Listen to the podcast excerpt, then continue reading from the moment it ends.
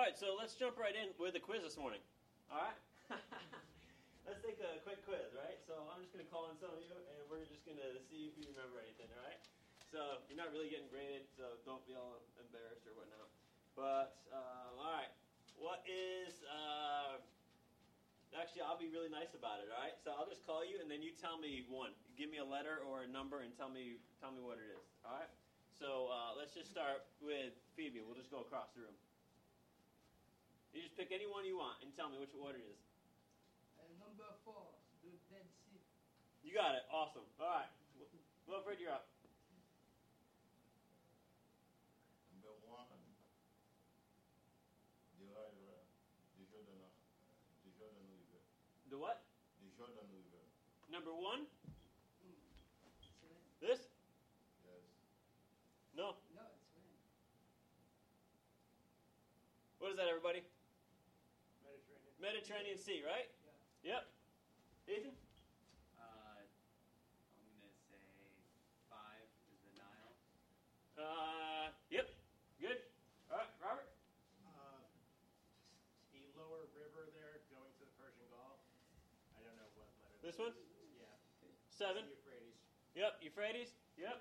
And um, that's it. Faggy, right? Yes. Yes. Okay. Um, beneath that, I want to say Mesopotamia. Mesopotamia, Um, which area? more towards the um, F. In here? Yeah. Yes. Okay. So in there would be uh, Mesopotamia. Okay. So what is the river up here? If this one's Euphrates, what's this one? Tigris. Good. Okay. Um, dumps all down into the what Gulf? Persian Gulf. Persian Gulf. Right. All right. So over here, two, three, and four on the map is uh, what's the top one? Number two, Sea of Galilee. Sea of Galilee, Galilee. Jordan River, right, and then dumps into the Dead Sea. We already mentioned that one. Okay. So we also have over here is Canaan, and then C is the city for Jerusalem, right? And you got um, Babylon over here, of course. Um, Assyria up up at the top. Syria it doesn't have a number, but it would be in between um, the B and the E. And then letter D over on the left and bottom would be Egypt, right? All right. So, quick answers if you need them. There they are. All right. Geography is important.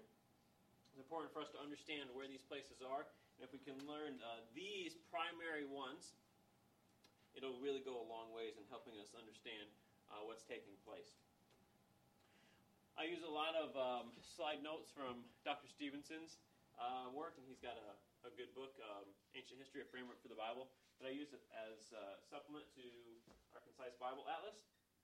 So that's just um, giving you a, a reference plug on where I get a bunch of my stuff, including slides like this. So the Fertile Crescent is the area that we've been uh, discussing and, and talking about. And that is the whole area, as you can see outlined here, that starts way over here by the Persian Gulf, sweeps all the way through Mesopotamia, and then comes all the way down over here into Egypt, covering the Nile rivers. And of course, it's called the Fertile Crescent because of the rivers that are all in there. So you can see all the blue lines. That's what makes it so fertile. We talked last week, I think it was, about the difference between the the geography area as far as the water goes in Egypt and Mesopotamia, and how in Egypt it was uh, much more predictable, and the Nile flooded all the time every year. Produced uh, good vegetation, whereas over in Mesopotamia, much more unpredictable, wiped out cities, etc. So, here on this map is just a few of the areas listed for you again. When, when I first uh, started looking at maps myself as a young Christian, it, it was difficult at first. And sometimes I would look at maps and I really had no idea what was water and what was land. I don't know if you ever have that problem with maps or not. Um, but as you get acclimated to them, uh, it gets easier. And so you can see on this map again um, the same areas Babylon, Assyria over there. Aram, what's another name for Aram? Anybody remember? Starts with an S? Syria. Syria, good, okay. Then Israel, what's several more names for Israel? Palestine, Canaan. Very good, right? Okay. Um, and then Egypt over here, okay. Hittites they think came from up here, come across. Um, Phoenicia over here. Also, the Philistines, the sea people, uh, come in off the sea and, and set up camp. Uh, basically, along the coastline is where most of their cities were there. All right. Um, all right. The other thing that we looked at was the geography of the Palestinian area. All right, and there's there's four main areas, and the the bottom part of this slide shows you how much it varies in its topography. So you can see, for instance, that the, the Dead Sea, remember our three bodies of water right here all the time the Sea of Galilee, Jordan River, Dead Sea. You can see how low that is and how this whole Rift Valley up on both sides has these mountain ranges. And so, starting by the Mediterranean Sea here, you have the coastal plains, then you have the Central Mountain Range, okay, then the Jordan Rift Valley, and the Transjordan, meaning the other side of, of the Jordan, which again is going to have some mountainous areas and then it's going to level off into plains. I want to look at a couple of things today. One of them is going to be another aspect of uh, cosmology. But before we get into that, um, this is an, a new uh, slide dealing with the climate. This just helps you understand um, the rainy and dry seasons. Um, dry season in the summer, rainy season in the wintertime. Might be a little opposite from what you think for Florida because in the summertime we get rains every single afternoon, right? Um, in the wintertime it gets kind of dry. So when you read through the cycles of uh, agriculture that take place in the Old Testament, an understanding of the fact that the, the winter is the rainy season, early rains here in the fall, the latter rains in the spring, and then you can correspond that with the different harvests that take place and see why it's important for rain to come at the proper times. Remember that um, this is just an illustration of how different things are in 21st century from, from biblical times. Pretty sure there's a song uh, on the some Christian song I've heard it on the Z I think where where rain is viewed as a negative thing. You know, when the rain comes, we talk about that, right? And we, we, we use it almost like a curse, right? You're having a bad day, it's bad times, it's rainy, right? Um, or when it rains, it really pours, right? And that's what we mean, right? Things are really bad. It's all coming at once. Car broke down, got cancer, somebody died. You know, it's, it's just pouring on me. Um, but in the biblical times, it's the complete opposite. Rain is a good thing. The, the pouring of rain is God's pouring Himself out on you. And so that's just an example of when we're talking about ancient Near Eastern culture and we're talking about uh, worldview concepts, it's completely opposite. So you read that in the Bible, and how you live in our 21st century culture are, are completely opposites. Um, Elijah prays, and it doesn't rain for three and a half years. They're cursed because they're out of God's will. They're, they're disobeying God. Um, we get up on Sunday morning. A lot of pastors get up on Sunday morning like, oh no, it's raining. Attendance is going to be down. You know, it's like a curse to us instead of the fact that it's a blessing. Um, so Americans are just lazy when it rains, right?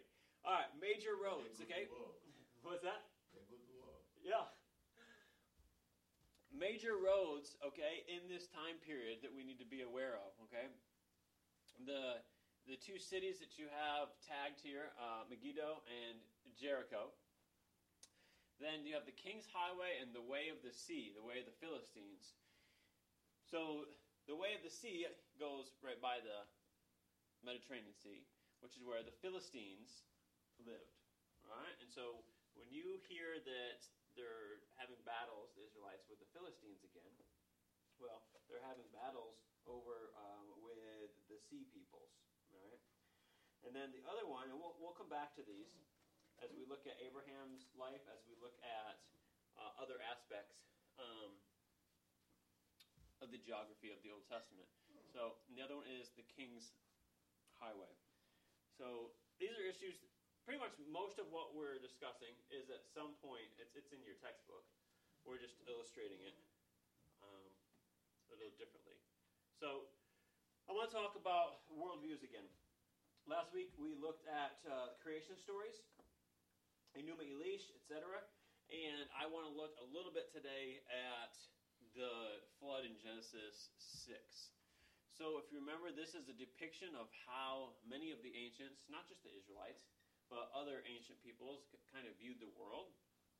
There was this, this firmament, which was um, a solid thing, keeping the waters out, and there was some kind of openings or windows that, that would let it in, and these pillars that is holding everything up. This is the other one that we looked at, demonstrating the, the Hebrew concept. And so, when the flood comes, all right, the, the Bible says that the waters come from below and above, and it's basically an uncreation thing. So God is reversing what He did at creation. If you remember from Genesis 1 and, and creation, He separated out the waters above from the waters below. And at the flood, they're coming back together. He separated out the waters um, from the land, and again, the flood, they're coming all back together. And so, in Genesis, the book of beginnings, as the seed of the woman and the seed of the serpent, okay, or at war. This is Genesis 3:15, right? So there's the curse, and then there's the proto-evangelion, the first gospel, okay? The seed of the serpent, the seed of the woman, and we're talking spiritually here, all right? Because the serpent didn't literally physically birth Cain, right? So as this is continuing through, we get up to Genesis chapter 6.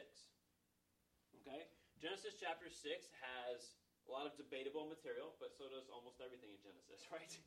So, as we approach that and we get to the flood, one of the things that we notice is the length of time in people's lives, how long they're living. They're living very long, especially compared to what we live today. You hit Genesis chapter 5, the genealogies. How many of you like to skip the genealogies? Yeah, mm-hmm. right? I, I know, I understand. I'm there, okay? So, it wasn't until probably in some Bible class, or maybe I was reading some book. Might have been a book, actually. I don't think they did much with the genealogies when I was taking Bible class. Um, some book, probably, that I was reading on the Pentateuch or the Torah was looking at the aspects of the chronologies. And in, in Genesis 5, if you read through this, you have a very um, repetitious formula. It says these are the family records, okay? So I don't have this on the screen, but if you have your Bible there, um, in Genesis chapter 5, verse 1, these are the family records or these are the generations, depending on the translation. This is that phrase that I believe I mentioned last week. It's the Toledoth phrase. Okay? That is a structural marker throughout the book of Genesis. All right? I think uh, if I remember right, there's 11 of them. So every time it says these are the account of, or these are the generations, or these are the histories, it just depends on your translation. And these chronologies, they work like hinges that connect the different narratives. Good morning. And I got this first from Sailhamer, I think, John Sailhamer, in the Pentateuch as narrative, as they connect together the different stories that come uh, before and after it. So a lot of people wonder, like, what is the purpose of this this genealogy in here? And it's really it's twofold. It's a hinge. That's how I view them. They're hinges, like the, on a door. All right, and they swing both ways. They connect. So in our case, they connect Genesis chapter four with Genesis chapter six, with the storyline, and they also bring you from one family to another family. And so there's this other aspect that I see in Scripture um, that I probably also picked up from Sailhamer is this, um, he doesn't call it this, but I'm going to call it like the accordion effect. And what I mean by that is we have this expansion and then this narrowing. This expansion and then this narrowing. And so in Genesis, we see that people are increasing. And how do we know that? Well, we're reading in Genesis 5 about all these different people. So obviously they're increasing because we have a record of their genealogies. And in chapter 6, it's going to say that they multiplied and they have increased. And so then in um, 6, we're going to narrow down to Noah. So that's the accordion narrowing, all right? You know, have you ever seen an accordion, everybody? Yeah, Like, they, they do that, right? So, and then it's going to expand again after the flood, and then it's going to narrow back down Genesis 12 to Abraham. So you have this constant accordion effect that is going on as as God is working out his plan in the world. So in Genesis 5, it says, These are the family records of the descendants of Adam. On the day God created man, he made him in the likeness of God. He created them male and female. When they were created, he blessed them and he called them man. And then in verse 3, Adam was 130 years old when he fathered a child in his likeness, according to his image, and named him Seth. He lived 800 years after Seth and fathered sons and daughters. Adam's life lasted 930 years, then he died. That's the formula. Okay? Each verse pretty much will follow the same pattern. Okay, how old they are when they have their, their son, then they live for X number more years, they live for a total number of years, and then the last phrase is almost always, and they died, right? Or if you have different translations, something different that means the same thing. Until you get to a certain guy in verse 24. Yes, sir. Are the years like our years? Uh, most conservative scholars would say yes, but of course, everything in Genesis is debatable, right? So, there you go. I take it as yes. So, yeah, I think they lived this long. I think they lived long, long times. And if you look at this here that shows their their different uh, ages right here on the screen, and and their firstborn. So, um, I think that if you look at um, what the world was like back then versus now, I think if you look at the, the scope of history, you see a dwindling of the lifespans. I think that's that's all part of what, what's going on. Okay. So, in verse 24, though, of Genesis 5, instead of saying he died, it says Enoch walked with God and he was not there because God took him. And so, here's, the, here's my point with this. If you're reading through Genesis 5, the genealogies that we like to skip, right? But if you're reading through it, you're like, blank, blank, blank, blank, and he died. Blank, blank, blank, blank, and he died. Blank, blank, blank, blank, and he died. Blank, blank, blank, blank, and he died. Blank, blank, blank, blank, and he was not because God took him. Wait a minute, that doesn't fit. You see, so that stands out. And so as Moses is putting this together, okay, these guys weren't dumb like everybody thinks. You know, this is literary genius type stuff. And so this sticks out to us, and there's a point. Everything looks bad.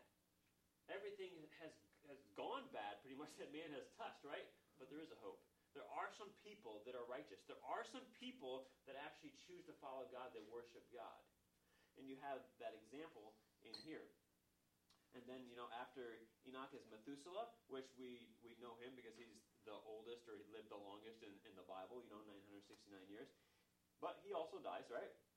And then we get down to Lamech, okay? This is a different Lamech from previously. And he lived 777 years. Well, seven is the number of completion.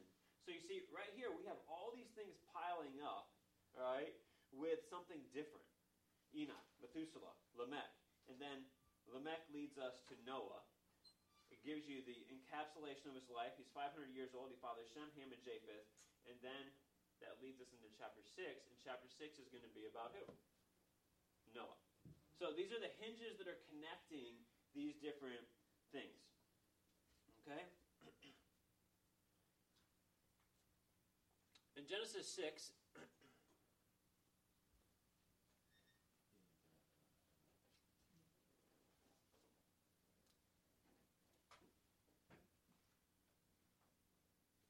There we go. It says, Now it came about when men began to multiply in the face of the land, and daughters were born to them, that the sons of God saw that the daughters of men were beautiful, and they took wives for themselves, whomever they chose. Hmm. Now, of course, this phrase, the sons of God, is a, is a highly debated phrase. Um, is this what you're going to write your paper on? I think you're pushing me to. No, I don't care one way or the other. You mentioned it last week. So, I so think I will. we're not going to spend much time on it this morning. I'm just going to give a few different uh, views on it, and I'm going to move on. But Genesis 6, 1 through 4 gets a lot of attention. All right? But regardless of the interpretation, which we're going to go through a couple, um, what happens? The flood happens. So Genesis 6 is about the judgment of God, but as um, James Hamilton in his, um, oh, I forget the exact title, but it's um, something about mercy and, and judgment. He's got an entire biblical theology tracing from Genesis to Revelation, displaying how in God's judgment there's always this mercy aspect. And you can see that in uh, the garden, because Adam and Eve should have died. But an animal died in their place. So there is judgment, but there's mercy in the judgment. You can see it when we get to the flood in Genesis 6 because God's going to wipe mankind off the face of the earth. But in the judgment, there's this mercy because He's not wiping them all out. Noah's still there with his family. And we are going to continue the plan of God. So, although we focus on, or people focus on, who are the sons of God, we need to also realize there's a bigger picture going on here.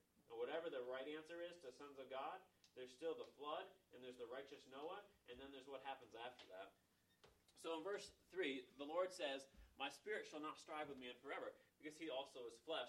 Nevertheless, his days shall be 120 years. That's a debated phrase, too. Is he only going to live to be 120? Well, the problem with that is we have people living more than 120 after that. So the other interpretation, generally, is that it's 120 years until the flood.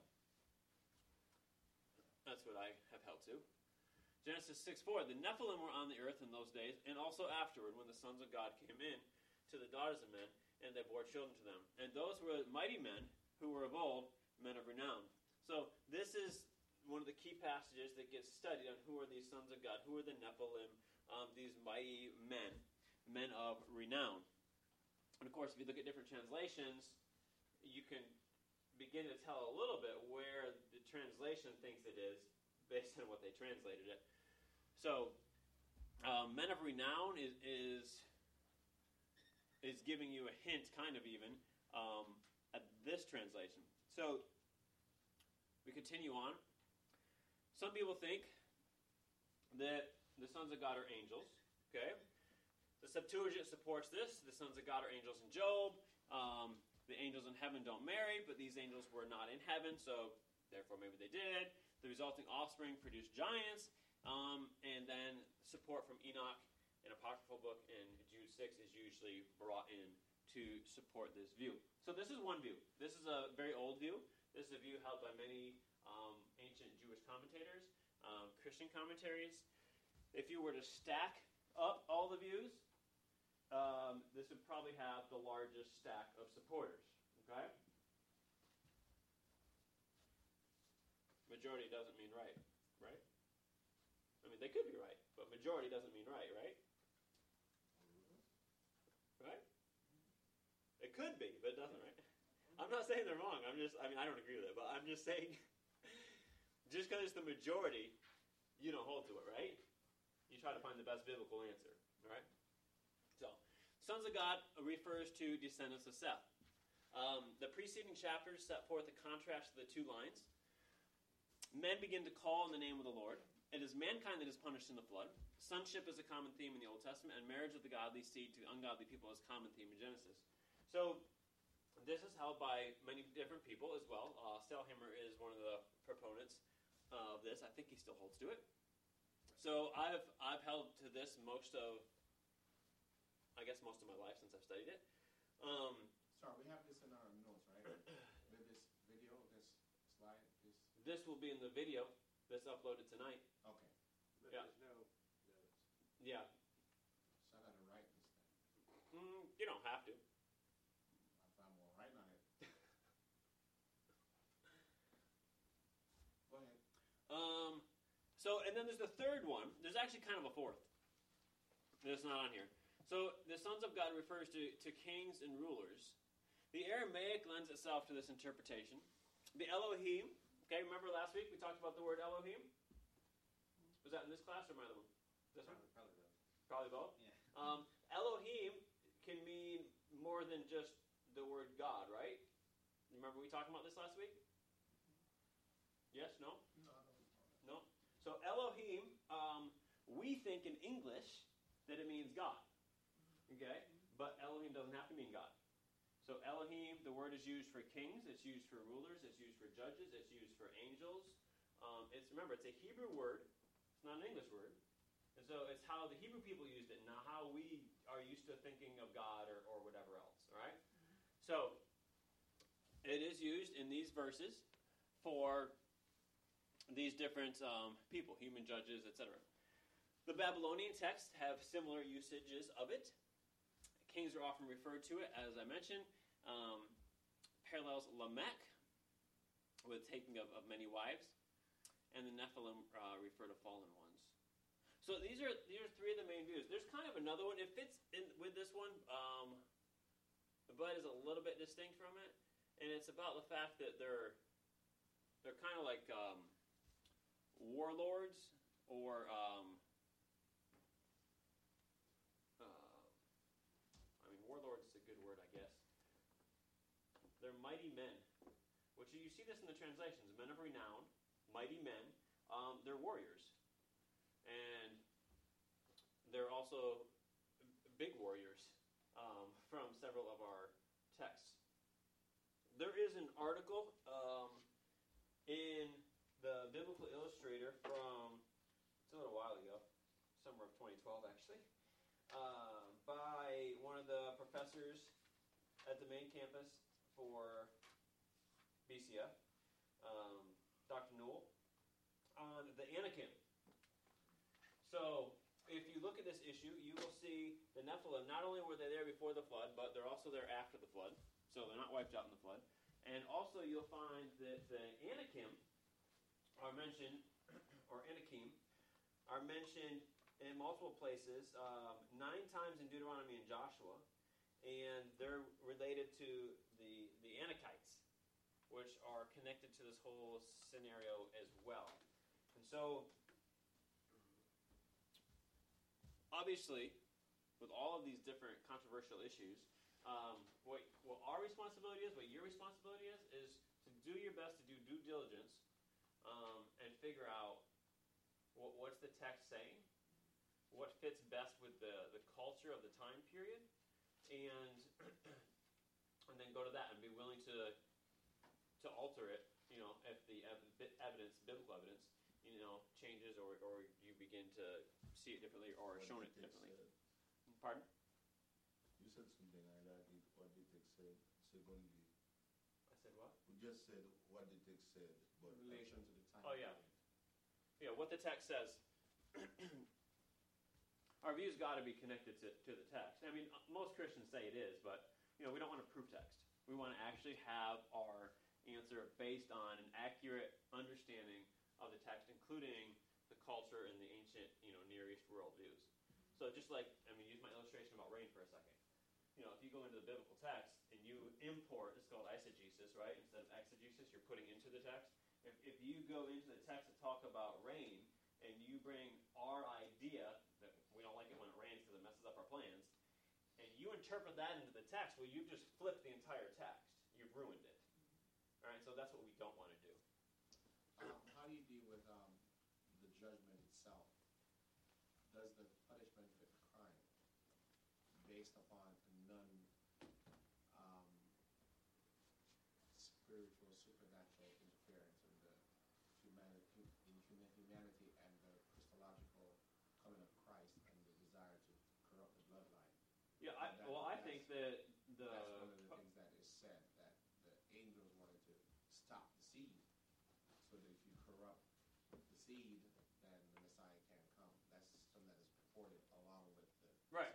which I think is not really specifically explicitly in the text. Um, also, there's no there's no judgment really there in Genesis six on angels. Like angels aren't being judged. Mankind's being judged. So, in my opinion, see, th- this is this is interesting. Thank you actually for for bringing this up because it shows another part of the dilemma, if you will, here. And you see this in, in in politics. You see this in everything. So you can have the same facts, but they're interpreted differently. Alternative Right. facts. Right? Yeah. So, so we do have to be careful with that. And the thing is that again, you you have to do your your due diligence. So I don't see in Genesis six where there's any supernatural beings that are being judged. Mankind's being judged for mankind's rebellion against God. Um, I see that in, in the scope of Scripture. Again, this is this is how I see it from my understanding and my studying of it. I see that there's this accordion issue going on. There is something with the seeds, and I think that we have a focus and a narrowing on, on the seed and the bloodlines. And we're honing in now on Noah's. And so all the rest of the bloodlines are kind of being wiped away. Like, well, literally, right? Okay? and we're getting into Noah's. And what's going to happen in Genesis 12? Well, again, it's going to accordion out, it's going to fan out, but then God's going to narrow down and we're going to focus down on the bloodline of Abraham. So there, there definitely is the whole bloodline thing going all the way through this. The idea of trying to corrupt it and spirit beings trying to corrupt it, though, in my opinion, that's imported into the text. Like it doesn't say that. It's based on a potential interpretation of you know the Nephilim, etc. Okay. So, but there's great scholars and Christians that that hold to that. So, like I said, uh, probably the majority if you stack them up. So, all right. So those are, are some of the views. A chiastic structure. Again, I might ask you sometimes if, if I mention something because I, I teach five hours pretty much straight, and sometimes I don't remember which Old Testament class I said this in. But this is the chiastic structure, um, which is an inverted parallelism, where your outside parts of the storyline uh, are related to each other, and it tapers into the middle, which is a turning point. It doesn't have to be the main point, but it's a turning point. And so,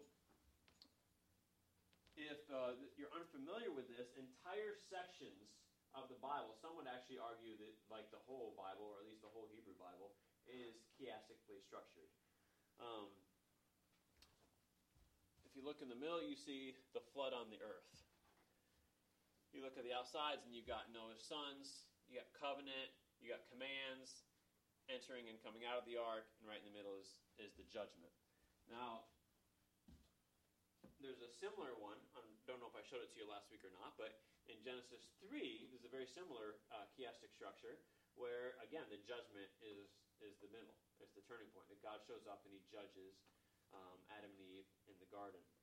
so these are literary structures and techniques that are used in the text to highlight and demonstrate uh, certain things that are going on.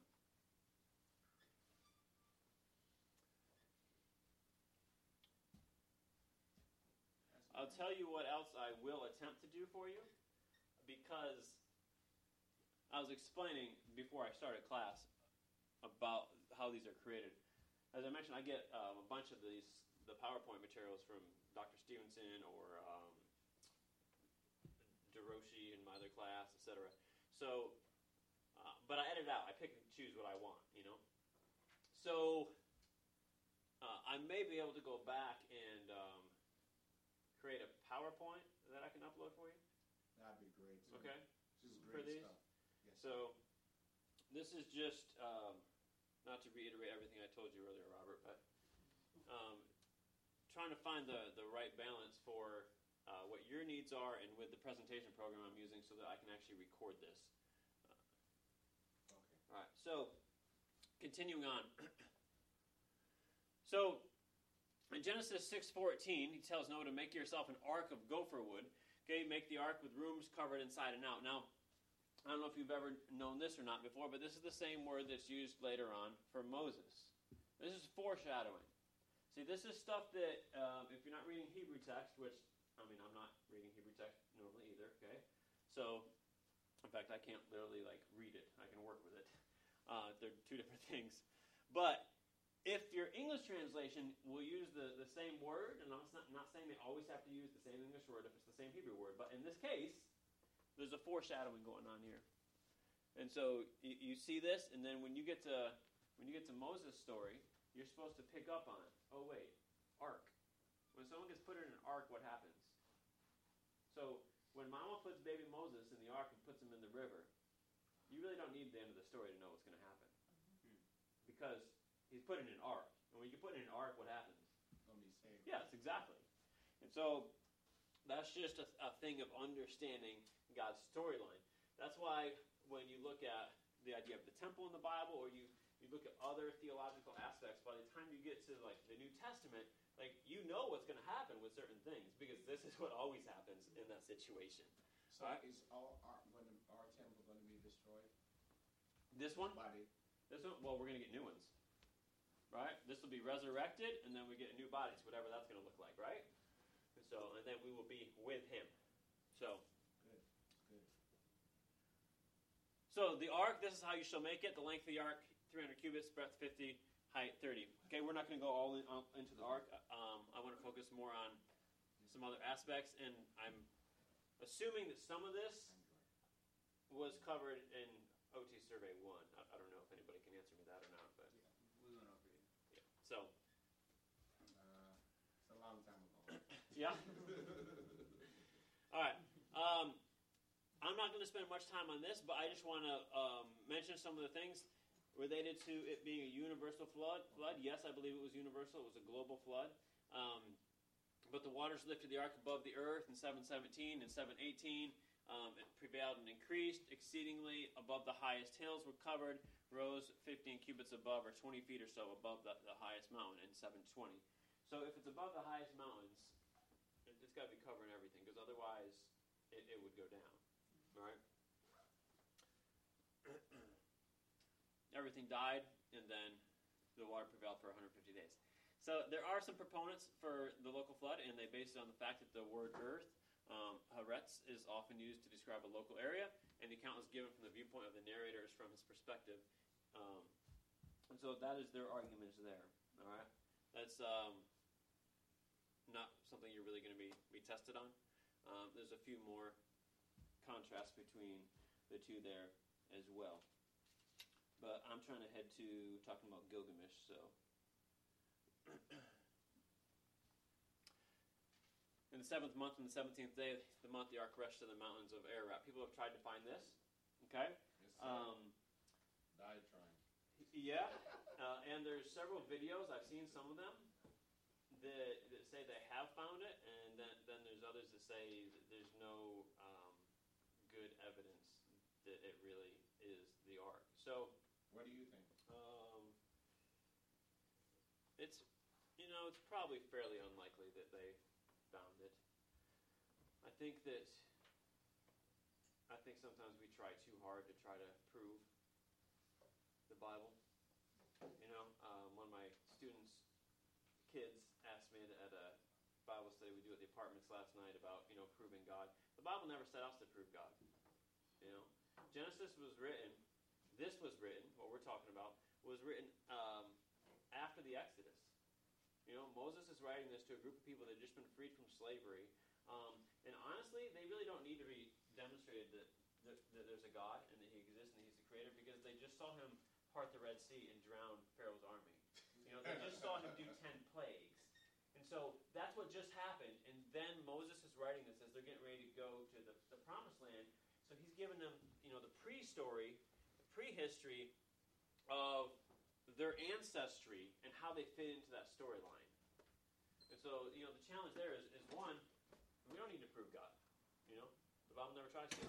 And the other is, how do you fit into what God's doing to God's story? Because that's what Moses was trying to help them understand. Like, this is what God has just done. He separated us out. We're a new people called to be holy and righteous for Him, to be eventually, you know, the pipeline bring the gospel to, to the world. That's what you and I are called to. The same thing. So, we continue on. Okay, Ararat um, up here is, is where uh, it's thought to be. So, up to the top north of the Mesopotamia area. So that's where the, the ark hunters usually go. But there's debate about that also, about which mountain, you know, so there's several different ones. So the Gilgamesh epic, okay? So if you're going to compare stories, all right, they're actually, I think on your uh, handout that I think I uploaded, um, I want to mention a couple different accounts. There's the Eridu Genesis account, okay, spelled like this. E R, sorry, sorry, Eridu. E R I D U, Genesis. All right. This is the oldest Mesopotamian flood story. All right, so that's what you want to know. It's the oldest Mesopotamian flood story. All right, it's a Sumerian flood myth recorded on a tablet, and um, it is not all there. Much of the tablet is missing. It was previously only known through the writing of uh, Berosus, a Babylonian priest who lived in the 3rd century BC, and he wrote a history of Babylon. So, in this account, the god Enki um, wants to destroy the human race through a flood. So, there's, there's a boat that's built. Enki instructs uh, Ziusudra to build a boat and fill it with animals. A storm flooded the earth for seven days and nights. And it appears the first thing that he did upon exiting the boat was offer sacrifices of animals and grain products like barley and cakes. As a reward for his behavior, he gets immortality. Okay, so So where did it mess up? wh- where did who mess up? The writer, because Noah died. Of, of oh of Genesis account? We'll get to Genesis in just a second. So that's the oldest Mesopotamian flood story. Okay. Now the Epic of Atrahasis. Okay, this is the next one. Epic of Atrahasis. A T R A H A S A S I S. This is the Babylonian epic. This is the most complete flood story. Okay? So Eridu is, is the oldest Mesopotamian flood story. Epic of Atrahasis is the most complete flood story for Mesopotamia. Okay, it's a Babylonian epic. It too has portions missing. Because what did they write their stuff on? Clay tablets, right? Yeah, so they get busted up. So in this epic, the god En- Enlil decides to destroy the human race through a flood because they were making so much noise that he couldn't sleep. I mentioned part of this last week. Yes. Okay? Yes. I So know he has a dream, Atrahasis does, in which Enlil tells him to destroy his house and use the material to build a boat to withstand the upcoming seven day flood. Unlike Noah in the Genesis, account, Atrahasis employed a variety of workers to build the boat, including carpenters and reed workers and uh, the rich and the poor. And uh, it does not appear that they joined him on the boat during the flood, they just helped build it. Um, as in the Genesis account, he offered sacrifices upon leaving the boat after the flood. Okay, the third one, and I'm only really gonna mention mention three of them. That's all we need to know. Yeah, the third one is the Epic of Gilgamesh. Right? This is the most well known. Epic, the third one? Yeah. So, Eridu, this is the oldest. This is the most complete. Okay? Oh, And then Epic of Gilgamesh is the most well known.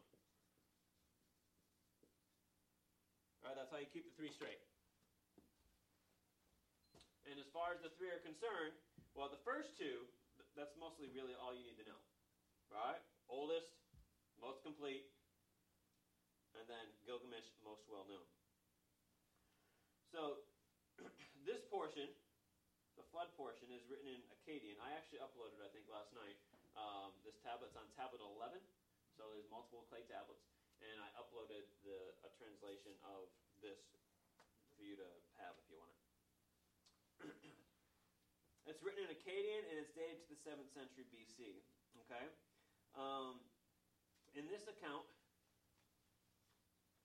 Utnapishtim, if that's how you say his name, something like that, he tells Gilgamesh, who was searching for immortality, how he was saved from a flood sent by gods.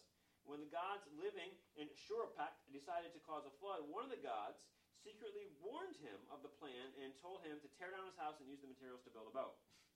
So it continues by describing how he built the boat and he survives the subsequent flood.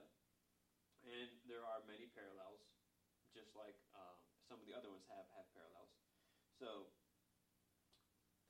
the difference, though, is, is what makes the difference, right? And that is what that's you what like we, that we hone in on. That's simple, right? But it's that's what it is.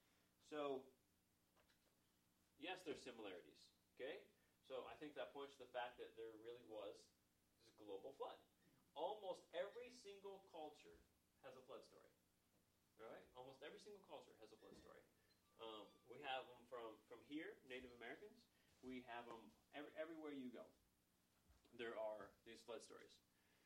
So this is some of the, the points. Okay, this is from Dr. Stevenson again, his slide here, from the Gilgamesh epic. So the boat lands on Mount Nasir in this story. Um, is that a real place in the epic? Is the epic geographically real? Are, are the places there like in the Bible? You know, you have Jerusalem. For instance, Is, is Nasir? is is Nasir a real place? Mount Nasir. Um, I didn't check into that honestly. Oh, I don't okay. know. So I'm really not an expert in uh, this type of stuff. Okay. My forte is uh, big picture, biblical theology, uh, the survey stuff, um, books of the Bible type stuff. So uh, I do have. I did upload though another link for you. Yes, sir. Um, depending on your interest level for this, there there is a link that I uploaded, and it is. I think it's Livius or Live, maybe it's Live US. I don't know what. Um, I don't know if there's some key behind what they named their website. Um, but it lists. Um, several. I think they have at least half a dozen or more flood stories on this website, and they show the parallels. So you can look at it, and it will list the book, the the floods. So it'll, it'll list these plus the Bible one, plus uh, uh, Berosus that I mentioned earlier, and it will line them up in, in parallel columns, and so you can see which account has which parts of the story. Okay, so if you're interested in that type of stuff, I'm quite certain I put the link up last night. Okay. Okay. Um. All right. So, any any other questions with uh, Gilgamesh? So Gilgamesh is the protagonist? Is Noah? Yes. Mm-hmm. Yep.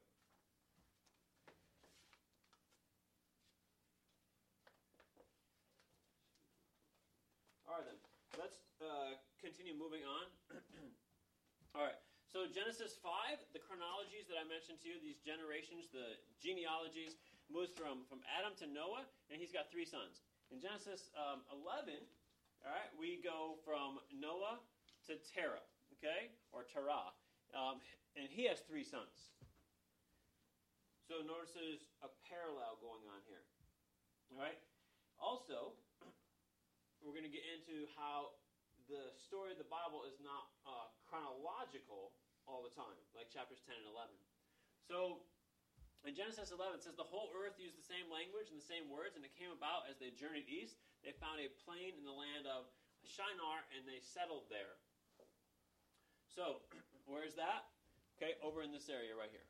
Okay? So a little bit north of this the the Babel dot there. So this whole area, all right, over the Mesopotamia area, is why it's so important that we get a grasp on uh, a little bit on the geography and culture of that. So what happens? They said, "Come, let's make bricks and burn them thoroughly." And they used the brick for stone. They used tar for mortar. And they said, "Come, let us build for ourselves a city and a tower whose top will reach into heaven, and let us make for ourselves a name. Otherwise, we'll be scattered abroad over the face of the earth." Now, again, if you're jumping into the middle of the story here and you don't know the previous ten chapters, you, you miss some things. Okay, what was God's command to His people? Populate the earth. Okay, so they're not supposed to stay in one place; they're supposed to scatter. Okay, whose name are they supposed to make famous? His. His name. Okay, so we have um, self-focused humanity right here, right? And this is the same problem we have today, right? We, we don't get away from it. This is our sin nature. All right. So what they're doing is is not what God wants. Okay. So this is a ziggurat. All right. Ziggurat was a place for uh, the gods to come down and to meet with with mankind and, and their understanding of how things worked. I've uploaded a about a seven minute video, I think, from uh, Dr. John Walton. I mentioned him quite a bit last week with the comparative um, cosmology stuff. So I put a link last night on uh, for week three. It's only a seven minute video, and it is about the ziggurat as well and how that played into their culture and their relationship of, that they desired, you know, with the gods, etc. So, it's just another picture. Therefore, its name was called Babel because there the Lord confused the language of the whole earth, and from there the Lord scattered them abroad over the face of the whole earth. So, what does God do? God sees what's going on, and He says, "No, this isn't what's going to happen." Okay, we're not going to stop His plan, and so they are from here scattered, which is what He wanted originally, and their languages are confused, so they cannot continue uh, to build the tower that they were trying to build. We say tower, um, it, it's really a ziggurat. All right, so.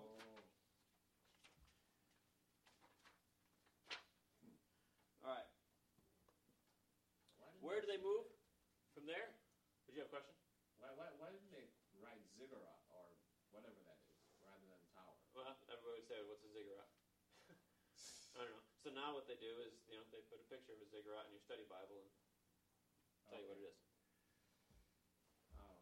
So it was called Babel because the Lord confused the languages of the whole earth, and from there the Lord scattered them abroad over the face of the whole earth. So there's a play on words with Babel and confused. The Indo-European, okay, languages from Japheth, the Semitic languages from Shem, and the Hamitic from Ham are, are listed up here. The, the next slide is going to show uh, a map. You can get it in any probably good study Bible as well of where they were dispersed to. Now, I have one caveat that, that you need to understand. Okay, so on this map, this is the general area. You need to realize there's exceptions. If you go back and do a detailed study, uh, and I didn't bring like which ones are the exceptions with me, um, but a couple of good study Bibles. I'm trying to think if the uh, NIV study Bible used to have it. I mean, they all have one, but for what I'm specifically looking for. Um, so you can you can see Japheth, Shem, and Ham on their geographic areas. But what my point is is that even though this is the major area down here where Ham was, that in reality, okay, there was also descendants of Ham that were over here, okay, in the in the bottom of this section that, that has Shem listed on it, okay, and there was others scattered throughout in different pockets as well. So it's here, but there's also some over in in here. So it's not just a, a very harsh defined line. All right, but the point for us for today is the generic aspect of it. Okay, I want to simplify. Right, three things. So that's where they go to. now, Genesis 11 and 10, as I told you, they're not in chronological order, and it's not a strict chronology. Okay, um, there, there's things that sometimes get skipped.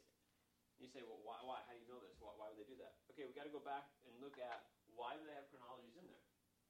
The chronology isn't there so that you and I can piece together every single person that came out of a particular family. The chronology is there as a hinge for the narrative, for the story, to, so we can move from this this portion of the story to the portion on the other side of the door. And the hinge is there to show you how we get from one line to the next line. So, how do we get from Noah to Abraham? So, we don't need to list everybody, it's not necessary. So, the connections between the people in the biblical genealogies are often abridged. All right, the, the last point that's up there. Again, you can do studies on, on that if you so choose as well. Genesis 10.1, okay? What's this phrase right here? Now these are the records. What's the word? Records? Yeah, that's the Toledot, right? It's this right here, right? Okay. Of the generation of Shem, Ham, and Japheth, the sons of Noah, and the sons were born to them after the flood. All right. Now, when they when they scatter all over, they're they're going to begin to obviously multiply, and so then you're going to get all the different branches. I'm I'm not going to do anything with this slide, um, or that one. In Genesis 10, Cush becomes the father of Nimrod, and he became a mighty one on the earth. And he was a mighty hunter before the Lord. Therefore, it is said, like Nimrod, a mighty hunter before the Lord. So as as uh, Ham, Cush, Nimrod um, begin to move on, as as Babel uh, gets developed, and then as God comes and judges, He's deciding what that we're going to start over again with who? Who's our next main guy? Abraham. Abraham. Okay? So that's where all this is leading up to. All right. All right? And so let me go ahead and move to. I think we're going to look at uh, Sargon now. Isn't Sargon some king? Uh huh. Yes. Bad. So Nimrod, um, Nineveh, okay, Babel. Here I have some of them listed for you over here, so you can see in the Mesopotamia area where we're talking about. Okay, Babel, Nineveh, of course, is going to become the capital of uh, which country? Assyria. Okay, so that's going to continue to play into uh, the biblical story. Jonah, when we get to the prophets, etc. And then um, Shem. Okay, as, as Shem is, so this is a zoomed in on the map that we had before, showing where they, they go and settle. So as, as Shem is going to come in, and his descendants are going to live here, and Abraham, of course, is going to be the descendant from Shem that we're going to focus on next. And this is where different um, peoples are going to set up also. Many of the, the early towns and cities, they they get their name from where? The names of the people. The people. Okay, the people that settled there. All right. So let's move on to. I got a couple more verses here, and then we're at uh, Sargon, I think, and Ur. So two sons were born to Eber. The name of the one was uh, Peleg. For his, his, in his days, the earth was divided, and his brothers was Joktan. Um, Eber is, is where it's hypothesized, or, or scholars think, I guess, that the, the word Hebrew comes from. So, hmm, Jews is a totally different word. They, they were Hebrews. These are the families of the sons of Noah according to their genealogies by their nations, and out of these, uh, the nations were separated on the earth after the flood. So, what we have is the whole separation going on and moving into uh, setting us up for, for Abraham. In Deuteronomy 32, he says, When the Most High gave the nations their inheritance, when he separated the sons of man, he set the boundaries of the peoples according to the number of the sons of Israel. For the Lord's portion is his people. Jacob is the allotment of his inheritance. In Acts chapter 17, it says that, that God has, has put you in a certain place. So, this is the idea that God is sovereign in the world. This is the idea that, that God has something that he started in the garden. It's going to finish in, in Revelation, the new heavens and new earth. And although we can make a mess of things, we're not going to stop his plan. And so that, that's what he is is doing. So you're not going to stop it. Sargon's not going to stop it. so we're back to the Fertile Crescent area. All right. Okay, so we get over here to the Mesopotamia area. All right. The the river valley here, remember that. Uh, let me go to the next one. Uh, all right, hang on one second.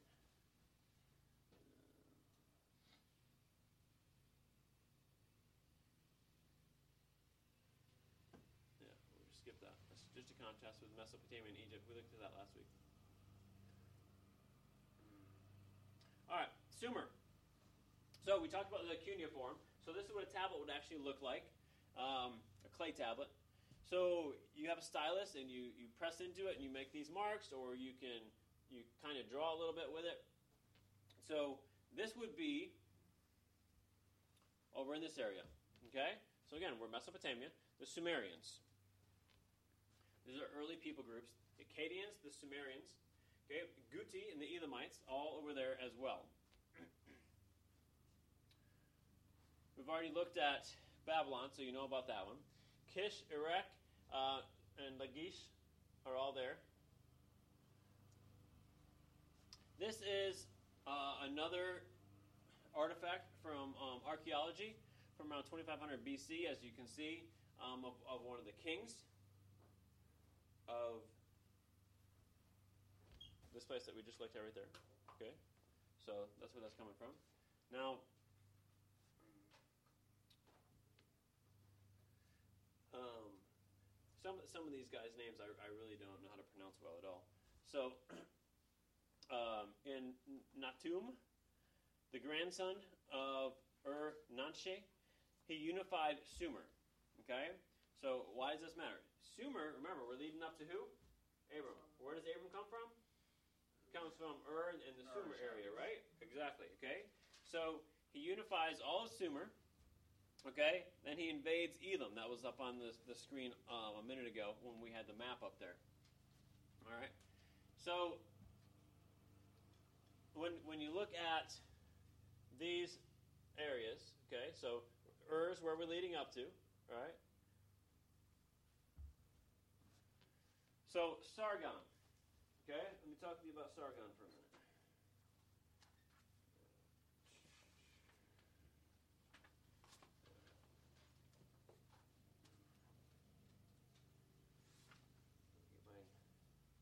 Get my paper ready. Sargon. Yep. It's a cool name. Hey, Sargon, come here. Well, his name means um, legitimate prince, Cool. and um, some wonder if that's because he was not a legitimate prince. so he gave himself uh, this name. Okay. And so he died around 2330 BC. But those other cities that um, that we were just looking at right here. So when you see uh, those cities over there, right?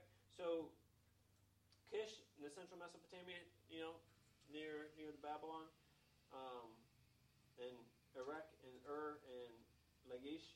So this is the time period that Gilgamesh became king of Erech in 2650 BC. So when we're talking about the Epic of Gilgamesh, okay, so now we're connecting it to uh, the particular place. So the Gilgamesh epic that we just talked about, about the immortality and the conflicts with the the gods and the monsters and whatever else is involved in it.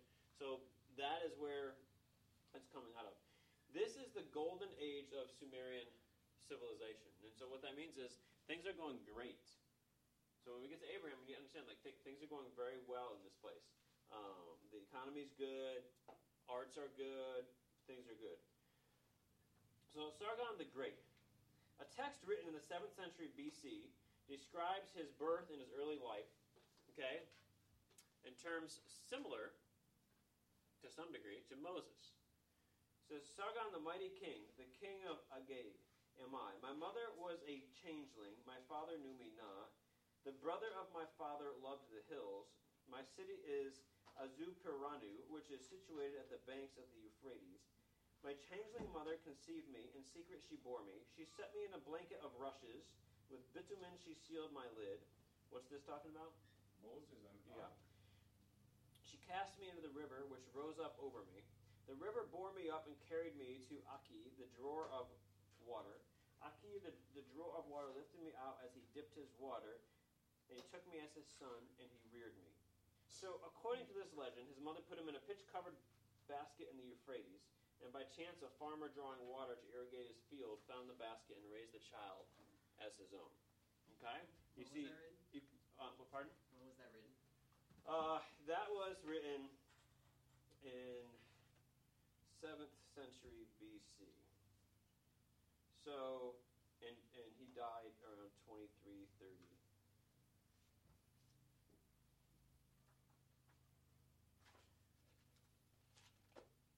So he goes on to become the cupbearer to the king of Kish. Okay? This is what I just read, but I didn't advance it while I was reading it. So, so that person is Sargon his history, like that you just read about. Yes. So, well, that's the legend. Okay. So he goes on to become the cupbearer to the king of Kish, and eventually overthrows the king and places himself on the throne and takes the name Sargon. So yes, he, he, he takes over. He does. How he got here? Okay, that's the legend, right? But as far as the historicalness of him being Sargon, yes. Okay. So as I mentioned, the name means legitimate um, prince. And so this begins over the next few years. He conquers all the cities of Mesopotamia, marching southward uh, to, quote, wash his weapons in the lower sea, and then turning westward to Mediterranean and capturing the silver mines of Tarsus and sending ships to Cyprus and Crete. Okay? So he is expanding, he's increasing the empire. he is is um, making this empire um, great. His empire continued to be ruled by his son and his grandson, but he eventually fell prey to a group of invaders known as the Guti. So if you remember from, it's not on this slide, but it was on the slide um, a few ago. Um, and they helped sway over Mesopotamia from 2220 to 2120 BC. All right, this marked the da- dark ages of Mesopotamia, and it came to an end with the rise of the city of Ur. So Sargon and his descendants. Okay. Then you got the Guti Empire, and then that leads into Ur, with specifically the third dynasty of Ur. And so the the dynasty of Ur. Let me just put this slide up for you. From 2100 to 2000 BC. So this is the last Sumerian dynasty to rule in Mesopotamia. Under these kings, Sumer was restored to much of her former glory. The branches of art saw a renaissance, economic prosperity became the, the norm. Um, ziggurats were built, which, of course, we've, we've seen that already. But there's there it is again. So the ziggurat of Ur was a giant semi-pyramid type structure of brick that covered an area of 200 by 140 feet. So it's 200, 200 by, by 140, with three terrace stages and on top a small shrine uh, towering 90 feet above the city. So when you read in in, uh, in the Genesis account, they're trying to build a quote tower. So they're building this this big pyramid-like structure then at the top it has this additional tower portion to it. So it looks something like the pyramids of Egypt, but the purpose was quite a bit different. The pyramid was dark, a musty tomb for a dead pharaoh. The ziggurat was sun-ba- sun-bathed ladder to the gods connecting heaven and earth. Okay, so the pharaohs are buried in their tombs, all right, at death. The ziggurat is a place to connect with the gods here and now. Okay. So when when you're looking at the Tower of Babel in Genesis 11, you're saying, well, what are they trying to do? Yeah, they're they're trying man's own attempts to have God or God's present in their life. Remember, go back to the garden. God was present, and they rebelled and they sinned. And so they're removed from the presence of God. And what's the rest of the Bible story? Back to the whole temple motif, right? The rest of the Bible story is is God being present with man. Right, isn't that the whole thing? In Revelation, we have no more need for a temple. Why? Because God is there with us. And so, man tries his own way to get that relation and get that connection and get to the gods. And these other stories, creation stories, flood stories that we read, are evidences uh, of, of man always having this idea that, that he's, he's not all there is. Like, there's something more, there's something greater, there's more. And how do we connect with this? And so, the law codes of Ur are also ancient. I think last week we had just briefly mentioned um, about the Ten Commandments and Moses not being the, the earliest uh, law codes. And so, the law codes of, of Ur were found through different archaeological aspects. We'll mention uh, Leonard Woolley in just a minute. But so Ur developed a law code with four essential ingredients, which would later later carry over into the famous Code of Hammurabi. So this is before Hammurabi. Okay, this is before Moses. The idea of lex talionis, okay, which is eye for an eye, tooth for a tooth. All right. Now, let me just make a comment on that. The biblical use of eye for an eye is not, I don't think, what most people interpret it to mean. Again, this is it, this is where we have taken our cultural understanding and we have jammed it into the text. Eye for an eye was meant more as a limiting effect and not as a retaliatory effect. So, in other words, if you if you poke out my eye, okay, the worst punishment. This is this is the punishment needs to fit the crime, right? The, the worst that should be dealt back to you would be the same. So what I hear people use it for um, in our culture is eye for an eye is you punch me, I punch you. That's really not the, the intent. The, the intent is the most I can do is punch you. All right. So it doesn't mean I have to punch you. It means that's the most I can do. And then uh, as you add in as Can or should? Pardon? Can or should? Can. As the most I should do or more that I can? most I do? can. You can do. So I poke, I poke out your eye. So if I poke out your eye, Mhm. that's the end of it. I don't get to go to prison. I don't spend no time. That's it. I don't have to be spending two years behind bars thinking about what I did to you. Well, now you're into a whole other concept. But you see, that's Now you're why- into. that's how I live. So I understand. I I'm. I'm trying to get back there, Right. but I'm trying to get back there to where you are. Are you saying that when I poke your eye out today, you poke mine out? That's it. You go about your business, I go about mine. Is that what they meant? Uh, yes, pretty much. But I would Okay. poke your eye out So- so- Jesus says what? No, no, no, no. We're trying to uh, explain Lex Talionis. You're Right. saying that Right. when they said that, there was no jail.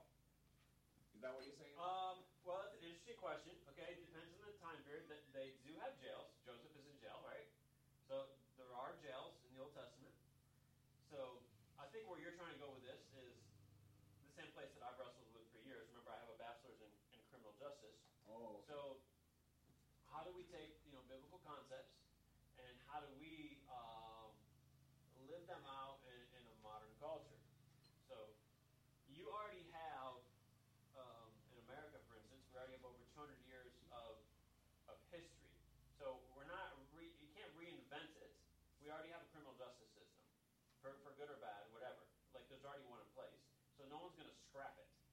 You know, it, we, it's not, it's not like we can just start from ground zero. So, how, how do you uh, deal with that in a modern sense? And that's what you're getting at, right? yeah. Sure. If I go to Walmart, take a candy bar, Mm-hmm. they lock me up for six months in, in, for, for, for theft. When all I need to do is to get my Which mom, is stupid. which, I need to get my mom, Stupid. come pay for the candy bar, and let me go about, go about my business. If I come back, Right, that's restitution. So the biblical concept, restitution is is major. Um, as you read through Exodus, you read the laws. Um, if I steal your sheep, I owe you a sheep plus twenty percent, maybe. Right. Right. right. So and that's it. It's done. So no, I'm not in jail. The problem with see now you're going to get me to, to talk politics and, and our culture. The problem with what we do is um, I steal your sheep, okay? Uh, I get caught. Um, I've already eaten your sheep. Uh, and then uh, because he's worth more than $500, I go to prison because it's a felony. So now um, you don't get your sheep back.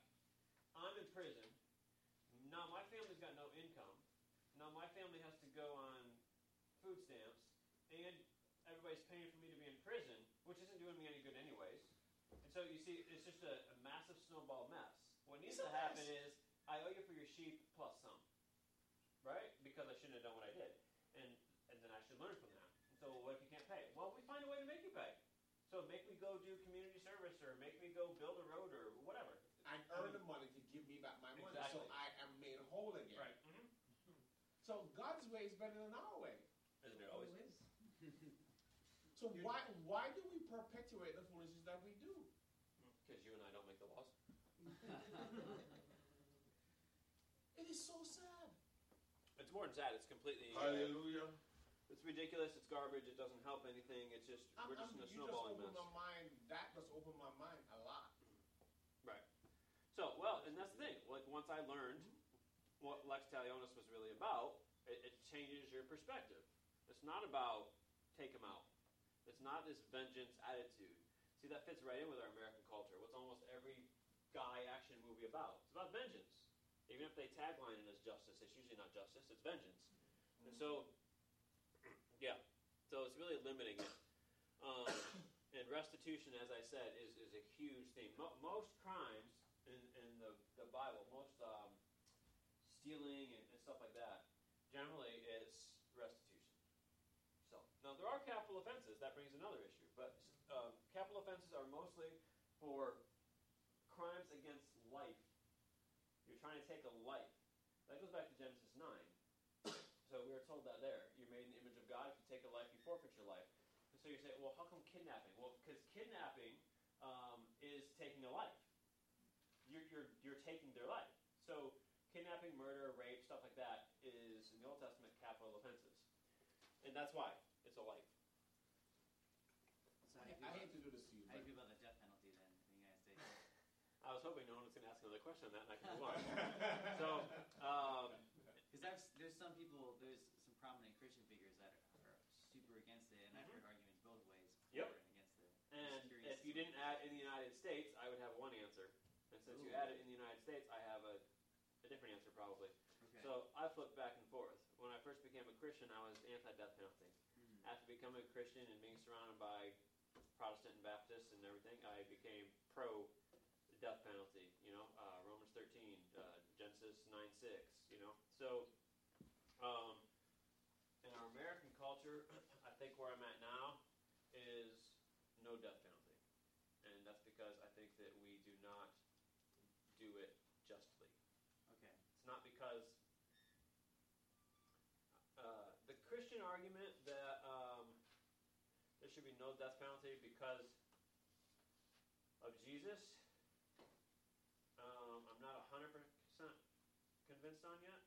Um, I understand it. There's forgiveness, et cetera, et cetera. But uh, there's also a societal aspect, and you, you've taken a life, so um, don't take this. Well, yeah, I was gonna say don't take this harsh, but like, that's harsh, right? So, uh, um, you know, you forfeited your life. Mhm. So, give them the gospel and kind of move on. But in our system, it doesn't work like that, and and it's extremely tedious. Um, I think it is racist. I think it's unjust how we do it, how it's carried out. So, I think the people that are currently arguing, and they're mostly arguing because they think it's unjust and, and racist. The, the the people arguing for morality are kind of a different group of people, I think. Um, so yeah, I kind of side with them at this point. Mhm.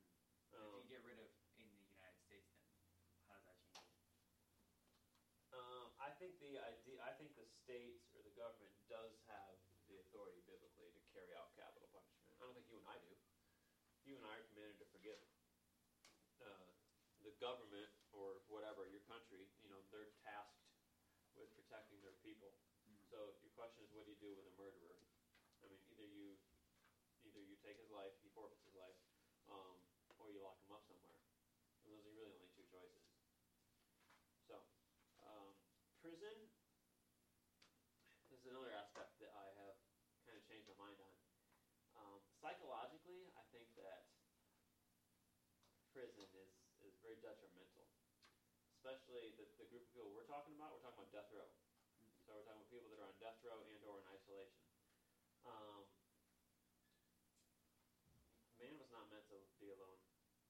Like I know that's like a marriage thing, like but um, I, I've seen I don't know, just if you do some psychological studies and research, and, and I don't think our answer should be based on psychology. I think that this just uh, supports the idea that we're supposed to be in relationship. If you're not in relationship with people, there's a reason you go crazy. Like I think we're we're meant to be in relationships with people. You know, you know, heard maybe this is just like old American folklore, but you know, you hear the stories. I've never met one, but you hear the stories about the old hermit guy that lived off in the woods and uh, he's crazy or something? Well, it, probably because he's by himself all the time.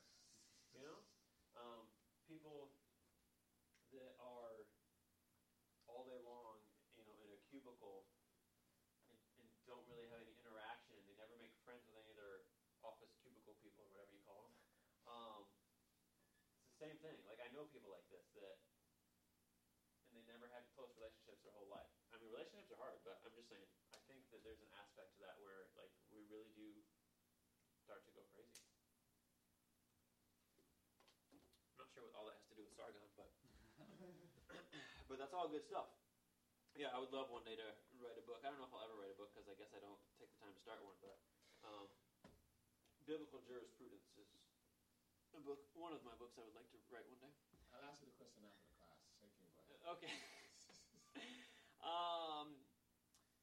So, yeah, let's just let's move on with that. Uh, the law codes were there. They're before Hammurabi, so it's Ur and then Hammurabi and and then Moses sometime after that. So if you just want to, you know, to to keep it straight in your head, you're going from Ur to Hammurabi to Moses, Ten Commandments, right? No, I'm not saying that like they all built on each other exactly like that. I'm just saying time wise. All right, that's how they go. All right, so uh, that's in Ur. Um, when it says semi-private administration of justice, it was the job of the victim and his family and friends to bring the offender to justice. The court served only as a referee in disputes. There was no police system to maintain public safety or security. Um, the inequality, the law code divided people into three classes. There was the aristocrats, the commoners, and the slaves. And penalties were graded according to the rank of both the victim and the offender. So the killing of an aristocrat was considered a much more serious offense than the killing of a slave. Moreover, an aristocrat was punished more severely than a man of inferior caste would be for the same crime. So they didn't really have, uh, when it comes to capital punishment, obviously everybody was not viewed as made in God's image and you're all equal, and so it's all taking up a life. There's a distinction also between accidental and intentional homicide. In the case of an accidental death, the offender had to pay a penalty to the family of the victim. So you can see we do have some similarities, e- even to you know that type of a, a system in our own. So that was in Ur. Okay. Um, the close of the 21st century, um, not AD, a people known as the um, Amurru, the biblical Amorites, so just think of Amorites, began to move into Mesopotamia from the northwest, conquering the cities of Babylon and Larsa and in that area. And the armies of Sumer managed to hold them off for a time, but then the Elamites, uh, provinces in the east, declared their independence, and many of the provincial governors took this opportunity to revolt. Thus weakened, Ur fell to the assault of Elam, and her king carried off into captivity. With the destruction of Ur, the dominance of the Sumerian people came to a close, but their culture lived on, as it was adopted by the Assyrians in the north and the Amorites on the south. These and succeeding kingdoms adopted the Sumerian uh, pantheon as well as their cuneiform methods of writing, adapting it to their own languages. So, who do we owe most of this information and the early information that we got from Ur to? We owe it to Sir Leonard Woolley, who began his excavations at Ur in 1922. And that archaeological information is still being used today. We just talked about it. So that's the man. He and uh, he and his crew found this stuff. All right. So that's the background. That's him. But that's the background for leading us to um, the context of Abraham. So the Amorites, the Elamites. So they come in uh, from from those two areas, and they uh, kind of took out Ur, if you will. All right.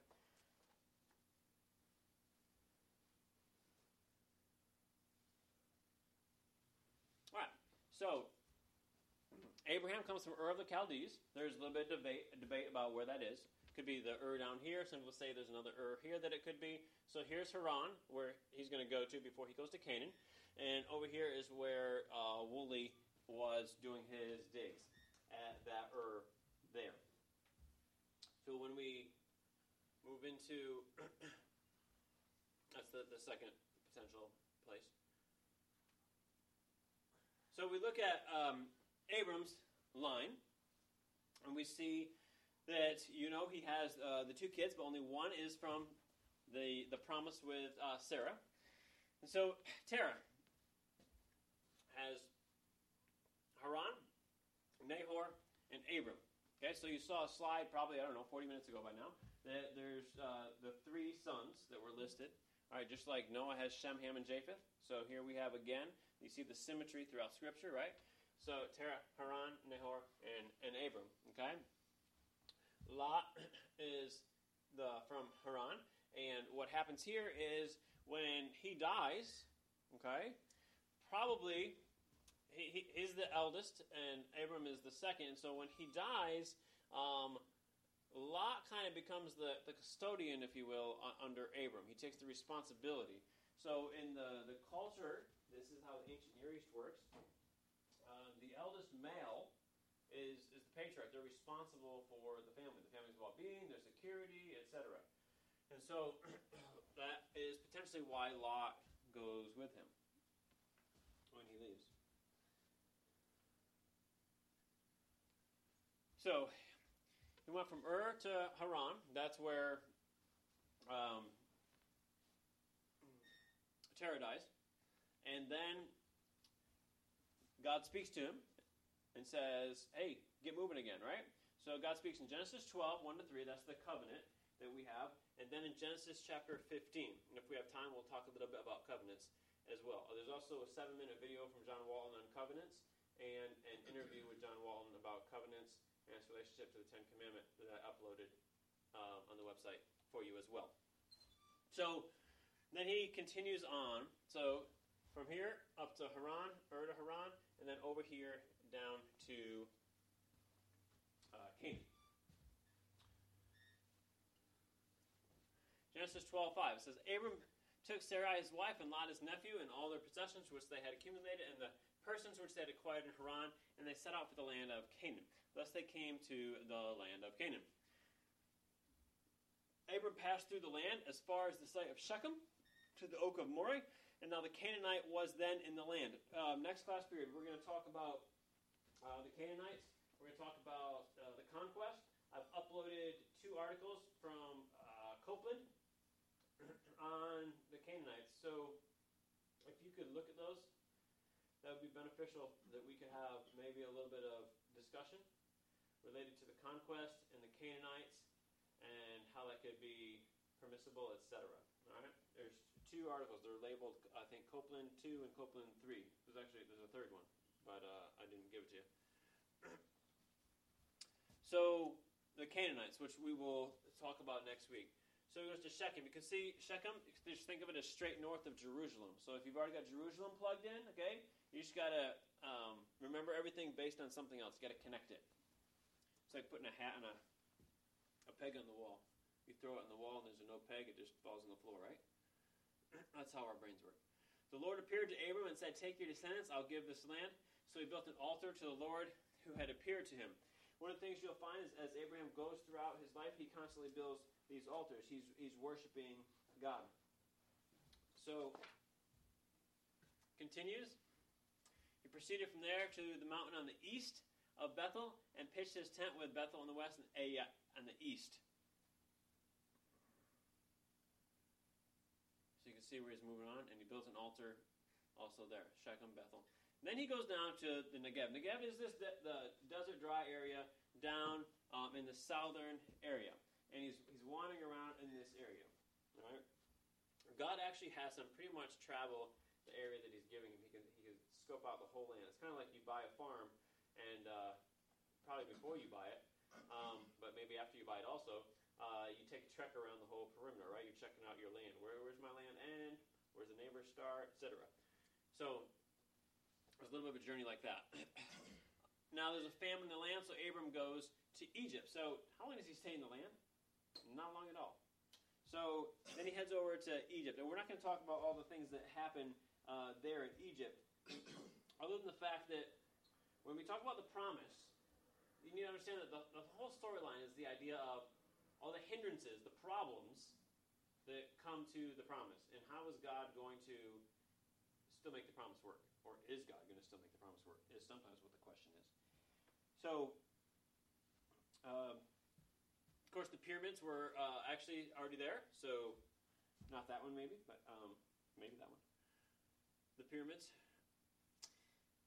Then, as they they uh, continue, Abraham and Lot they're back in the land, and um, so Lot's uh, possessions and his are too great, and they argue, right? So where does Lot go? Lot goes, and he goes. They split. Abram takes what looked like to Lot not as good of a land but it's the land that God has.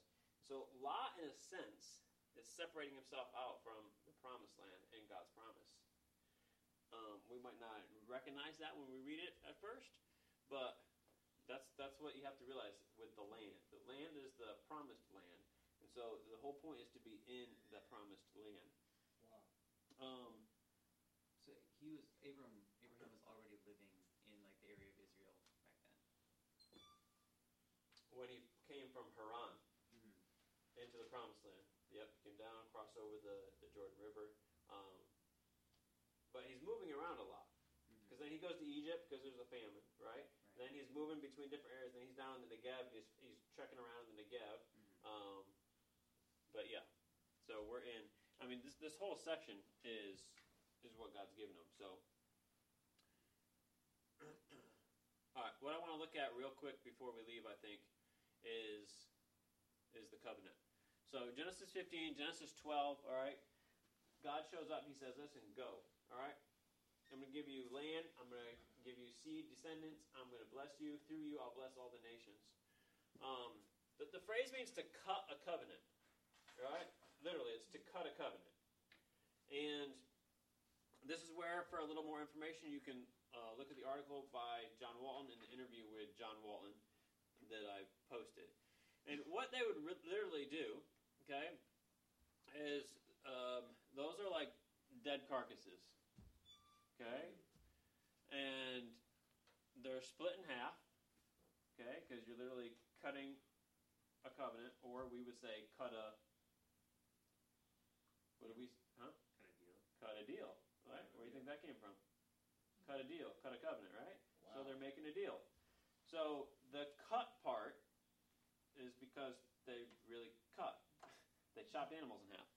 Um, so that's kind of what these are. Okay, birds, cows, bulls, etc. And so half on each side, and um, obviously, you know the way the, the drawing is here, a uh, little, bit of a incline, so you know the blood's coming down the middle. So it came about when the sun had set. This is Genesis 15, 17. It was very dark, and behold, there appeared a smoking oven and a flaming torch which passed between these pieces. All right, now I want to make a couple comments, and I want to also read the first three verses of Genesis 12. When the Lord said to Abram, Go out from your land and your relatives, your father's house, to the land that I will show you. I will make you into a great nation. I will bless you. I will make your name great. You will be a blessing. I will bless those who bless you. I will curse those who treat you with contempt, or curse those who curse you. And all the peoples on earth will be blessed through you. Okay? Now, at Babel, they wanted to make their own name great. In Genesis 12, God says to Abraham, I'll make your name great. Yeah. So this is all this is letting God do his work, right? Yeah. He says to Abram, Abram was most likely worshiping moon gods with the rest of his family when God speaks to him. And I, I don't know how he knows it's God, but somehow he knows it's God, right? I guess when God shows up, you know it's God. So he obeys and he leaves. Then this happens. Okay? So Abram has already followed and obeyed. Okay? There's some debate in the study of covenants as to whether or not the covenant initiates a relationship or if the covenant um, initiates a, a new aspect to the relationship. So I would say it kind of looks like Abram has already got this relationship. God's already initiated something in Genesis 12, right? And so in Genesis 15, when this happens, the animals are cut in half, and then what you would do is you walk between the animals. And what you're saying is, God? what's that? The end of God walk? Uh, well, in a regular covenant, yes, you might both walk, but who walks in this story? Only God. Mm-hmm. Okay, so this is what makes it even more dramatic. When you walk between the dead animals, what you're saying is, if if I don't fulfill what I said, my deal, what I said I would do, then you you can have this done to me. Okay, Ooh. off with my head. You can kill me. Okay. Abram isn't walking between. God is going between. God is guaranteeing to Abraham, with his life, so to speak, if he could, that I guarantee you, above all guarantees, that what I promise you is going to come to pass. So this is the backdrop. This is the understanding of the Abrahamic covenant that plays out through the rest of the storyline. The the uh, Davidic covenant, when God promised this to David in 2 Samuel 7, that's building on this covenant. All right? And so w- when you look at, um, well, before that, we could go to the Mosaic covenant. The Mosaic covenant with the Ten Commandments, that's building on this one as well. Because all of those come after what God has already promised to um, Abram and what he's going to do with him and through him to make basically him a pipeline the, for the gospel to the whole world. So now we know in New Testament, I mean, we're supposed to be that pipeline, the church. So That's powerful. Because God can't die. So right, whatever He said, You can take it to the bank. Right? It's guaranteed. he, and he can't lie either. No. So, so is was that covenant? Con, I had a preacher come to my church and he said something and I was kind of worried. Is that covenant conditional or irregardless Okay, of how good. I behave? Good. Um, I would think that this covenant is unconditional. That's why he forgave him for lying when he went on the parrot. I think this covenant is is God. This is God going to do a work. Now you get to there's other aspects that there are conditional aspects. So um, you'll see repeatedly that God will tell the people, okay, that in order for them to stay in the land, they got to do what? To to, to obey. Right. my- Be my- faithful, right? Obey. So if you're faithful, you stay in the land. If you're not, you are kicked out of the land. Um, but the next generation, or maybe 70 years later, depending on whatever the consequence was, right? So come back from exile or whatever. The next generation, though, they have an an opportunity. So God has chosen, excuse me, through uh, Abram to bless bless the world, which is which is why I'm, I'm jumping to David with this, but when you add on the Davidic line, see now it's not enough to be from Abram. Now we've got to be from David's line. And there's going to be a king. There's going to be a future Messiah that's got to come through that line. See, yes, you can take all this to the bank, and yes, God's going to do it, even if His people are unfaithful. So, Hallelujah. yeah. Wow, man, I want to talk more, but Um, there's so much in this. Look at this uh, phrase here. There appeared a smoking oven and a flaming torch. Okay, we get into Exodus So that's God. and God showing up. Yes. That that that term, that description is describing God walking Right. through the. Okay. Which then you get again in the Exodus, right? As he is the fire by night, the cloud by day. Okay, so these aspects of God revealing himself to his people. Which, of course, the tabernacle, you know, the whole point was for God to be with his people. So on that day, the Lord made a covenant with Abram, saying, To your descendants I have given this land, from the river of Egypt as far as the great river, the river Euphrates. Um, so when, when you plot this out, it's a very large piece of land, and this is why I'm glad you asked the question um, because that is usually the next thing discussed when you look at these covenants: is it conditional or unconditional? And I don't have time um, in our class today to go through this.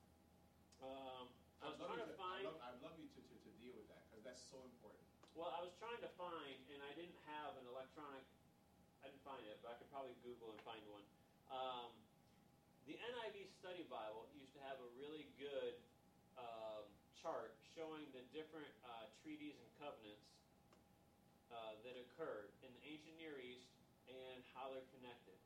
So you've got suzerain vassal treaties, which is which is where a king, a suzerain, comes in and, and you become his servant. And then you've got uh, other treaties. Uh, you got like the a land grant. That's another type. And then um, you've got the the Abrahamic one we just had. So what they do is this is a, a case study on what we talked about last week and this week, and, and then picking an example. Like you could do a paper on this. So comparative studies. So you look, they look at the ancient Near East and they're looking at Hittite treaties, suzerain vassal treaties, and how did people make a deal with each other, and what were the components. And like in the suzerain vassal treaty, if I recall, there's um, I think there's like seven different parts to it. And so then you look at it, and um, Bible scholars will look at um, the Ten Commandments this way. Sometimes they'll look at the covenant with Abraham, and they'll line these up and say these are the parallels with the uh, the suzerain vassal treaty, etc. Is the suzerain vassal one? Yes, So there's, and then what other types do you have? land grant, royal Land grant. grant. Um, I don't know. Anybody else remember any others? You said it's in the NIV Study Bible. Yeah. Okay. Unless they took it out. I mean, it was in the '84 edition. So yeah. Good stuff. All right. Um, let's let's just wrap up then with um. So Abram then scouts out this land, you know, from the river of Egypt as far as the great river, the river Euphrates. So I mean, this is a ton of chunk of land that, that God is is is giving. And then uh, we'll end with him uh, purchasing a tomb when his wife dies. This is actually uh, the first piece of land he quote owns. Um, he bought it when Sarah dies. So that's the I don't know putting your foot in the ground, first shovelful um, for breaking ground, etc. And the idea of the covenant, uh, the unconditional aspect that, that we were just talking about, or um, God, you know, guaranteeing that He's going to do what He said He was going to do, um, makes it more. I don't know. We're hypocrites when we when we do this, but if you look at all the, the things that Abraham didn't trust God in, you say, well, what's your problem? But then, of course, you have to look in the mirror because we do the same thing, right? I mean, we, we've got we've got better promises than Abraham, right? And, and so you gotta look in the mirror. So, anyways, let's close with the word of prayer. Father, thank you for Yes. this time we've had, and I just pray that um, as we study your word, that we would um, discover new things. Not things that we're pouring into it, but things that you're showing us that are already there. And I pray that you would uh, use those to spark interest, encouragement, um, help us to realize um, how much we can trust you, Yes. that you are, are worthy of our trust, and that um, we can take what you say to the bank. You said it, it's going to happen. And uh, help us not to put words in your mouth, help us to understand the words that have come from your mouth. And God. um, Yes. we just give you the praise in Jesus' name. Amen. Amen. Amen.